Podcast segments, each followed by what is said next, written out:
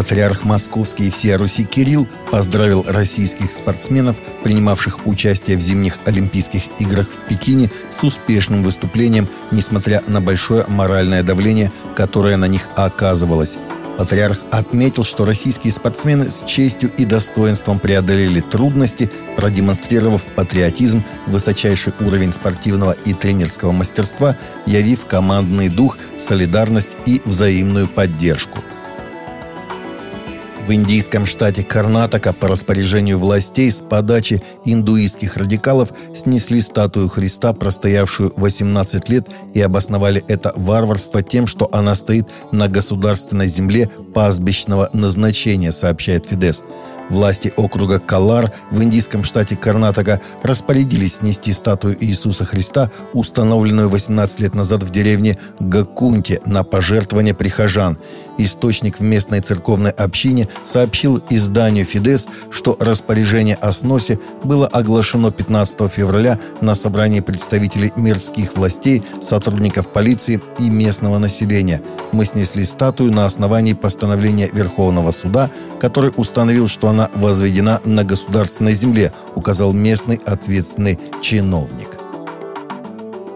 Правительство Кубы не ответило на совместный запрос пяти правозащитников Организации Объединенных Наций относительно статуса протестантского пастора, который находится в тюрьме в течение последних семи месяцев – Лоренцо Росалис Фахардо, пастор независимой церкви Монте-де-Сион в Пальма-Сориана, был арестован в июле 2021 года за участие в мирных протестах против коммунистического правительства.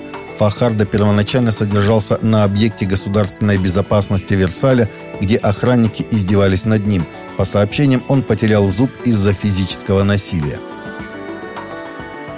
Сообщение евангелиста Франклина Грэма в социальных сетях, в котором он просит последователей молиться за президента России Владимира Путина, чтобы избежать войны с Украиной, вызвало негативную реакцию либералов в социальных сетях, хотя некоторые из них и встали на защиту Грэма. Молитесь за президента Путина сегодня. Это может звучать как странная просьба, но мы должны молиться, чтобы Бог работал его сердце, чтобы войны можно было избежать любой ценой, написал Грэм президент Евангельской ассоциации Билли Грэма и сын покойного евангелиста в пятницу в Facebook и Twitter. Большинство комментариев было негативными, что показывает отношение многих христиан в США к ситуации в Украине. Вот один из них. Франклин Грэм просит своих последователей молиться за Путина. Наверное, он забыл об украинцах и наших союзниках по НАТО. Он как будто поддерживает врага, который вот-вот объявит войну и убьет людей. Лидер переворота в Буркина-Фасо Поль Анри Димиба был приведен к присяге в качестве президента и поклялся выиграть войну с исламским экстремизмом, в которой находится страна последние годы. Это привело к тому, что правительство США ограничило помощь в размере 160 миллионов долларов – Буркина-Фасо считалась относительно мирной страной, но с 2016 года наблюдается экспоненциальный рост исламского терроризма в ее пределах, что привело к перемещению более полутора миллиона человек. Организация Объединенных Наций подчеркивает, что 50-процентный рост внутреннего перемещения в бывшей французской колонии в 2021 году является самым высоким показателем на континенте.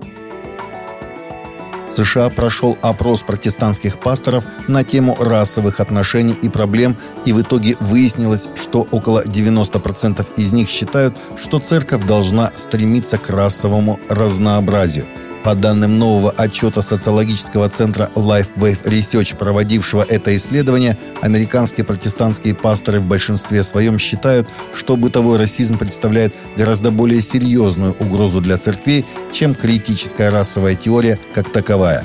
Отчет, увидевший свет 15 февраля, свидетельствует, что 48% пасторов считают бытовой расизм главной угрозой для церквей в США – 29% видят ее в критической расовой теории, 16% не видят особых угроз ни в том, ни в другом, а 6% не определились по этому вопросу или уклонились от него.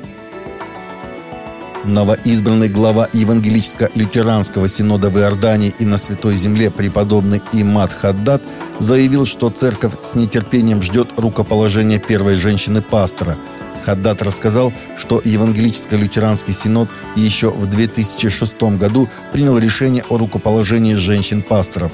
Хаддат сообщил, что госпожа Салли Азар, недавно получившая степень магистра в Германии, станет первым местным пастором, рукоположенным Евангелическо-лютеранской церковью.